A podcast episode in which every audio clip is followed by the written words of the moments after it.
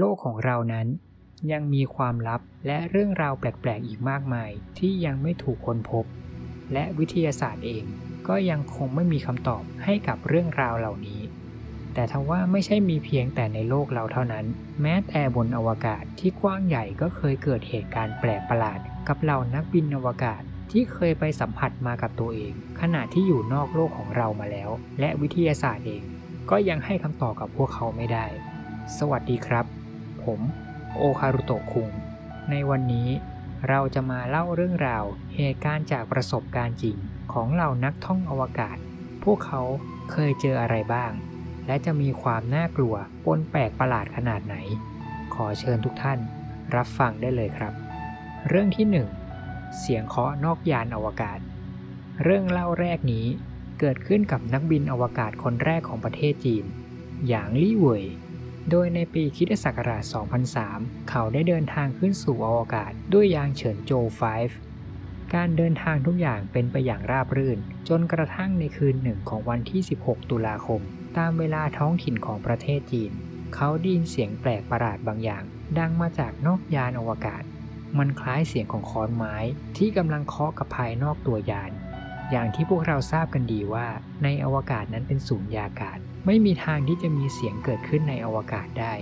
ในทีแรกหลีเว่ยก็คิดปลอบใจว่าอาจจะหูฝาด หรือหลอนไปเอง เพราะอยู่เพียงตัวคนเดียวในยานอวกาศ แต่ทว่าหลังจากหลีเว่ยเดินทางกลับสู่โลก และยานเฉินโจ 5 และเฉินโจ 6 เดินทางกลับไปปฏิบัติภารกิจบนอวกาศอีกครั้ง ก็มีรายงานจากนักบินอวกาศอีกสองท่าน ที่รายงานกลับมาว่า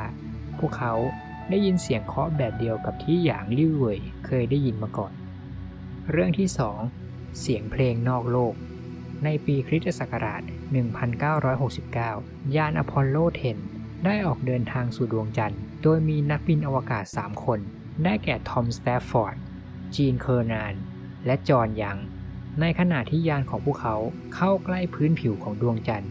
จู่ๆ ก็มีเสียงแปลกประหลาดบางอย่าง ดังเข้ามาในหูฟังของนักบินทั้ง 3 คน โดยเสียงนี้ดังยาวนานมากถึง 1 ชั่วโมง จนถึงปัจจุบัน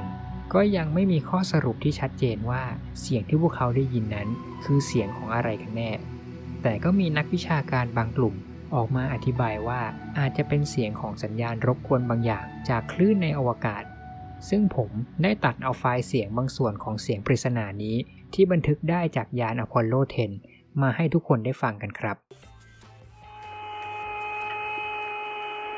You want some more brownies? Now. A nice little. That music even sounds outer spacey, doesn't it? Do you hear that? That whistling sound? Yeah. Woo! Your. Yeah, it sounds like uh, you know outer space type music.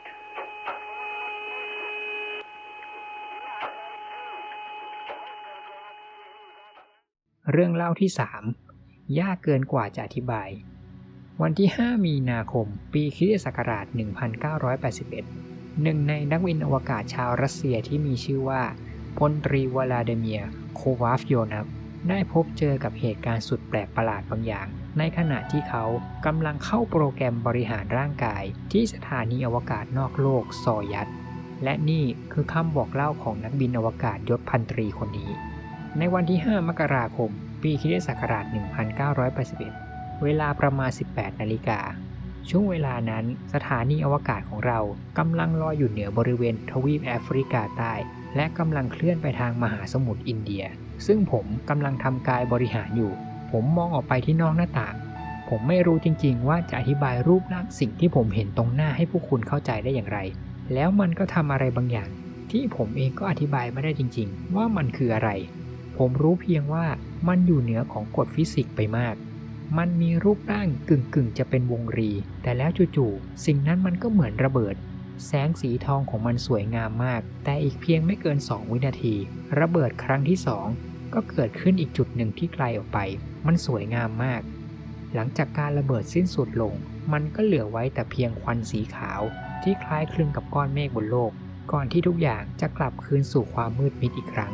และหลังจากนั้น ผมก็ไม่เคยได้เห็นแสงหรือการระเบิดแบบนี้อีกเลย เรื่องที่ 4 แสงประหลาด ในเดือนกันยายนของปีคริสตศักราช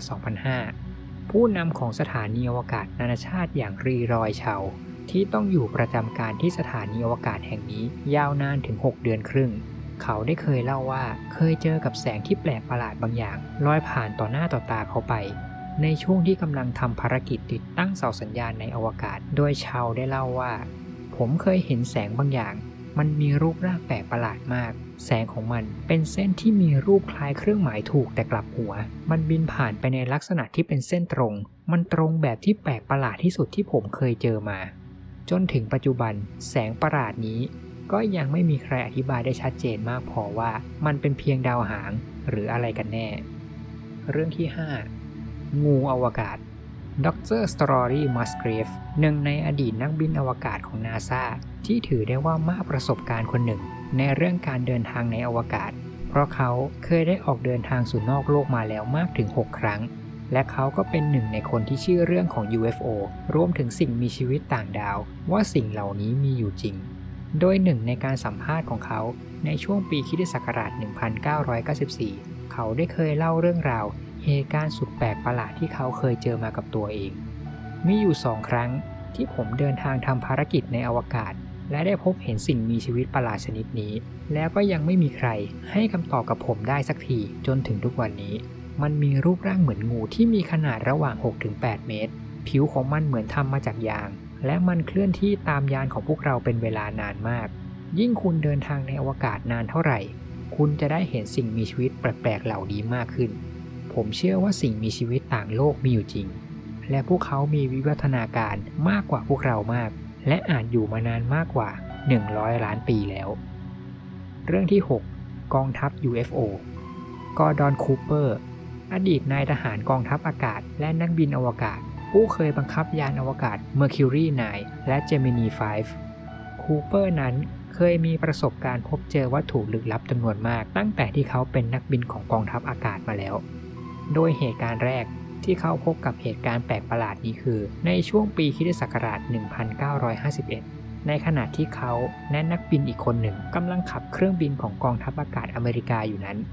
เขาและคู่หูก็ได้เจอกับวัตถุประหลาดบางอย่างจำนวนมาก บินลอยผ่านอยู่เหนือเครื่องบินของพวกเขา ด้วยความเร็วที่สูงมาก แต่ประสบการณ์พบเจอวัตถุแปลกประหลาดนี้ยังไม่จบแต่เพียงเท่านี้ ต่อมาในปีคิศักราช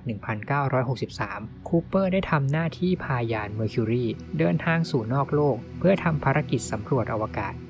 ในขณะที่ยานของเขากำลังจะบินผ่านชั้นบรรยากาศชั้นสุดท้ายของโลก เขาก็ได้เห็นวัตถุแปลกประหลาดเรื่องแสงเป็นสีเขียว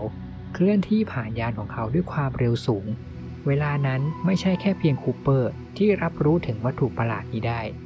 ทางสถานีบนพื้นโลกที่อยู่ในออสเตรเลีย ก็สามารถจับสัญญาณแปลกประหลาดที่บินผ่านไปได้เช่นกัน และทั้งหมดนี้ครับ ก็คือเรื่องราวจากประสบการณ์จริงของเหล่านักบินอวกาศ แล้วพวกคุณมีความคิดเห็นกับเรื่องเหล่านี้กันอย่างไร ก็คอมเมนต์พูดคุยกันได้นะครับ ขอขอบคุณทุกท่านที่ติดตามรับฟังเรื่องราวจนจบนะครับ ใครที่ชอบเรื่องเล่าแบบนี้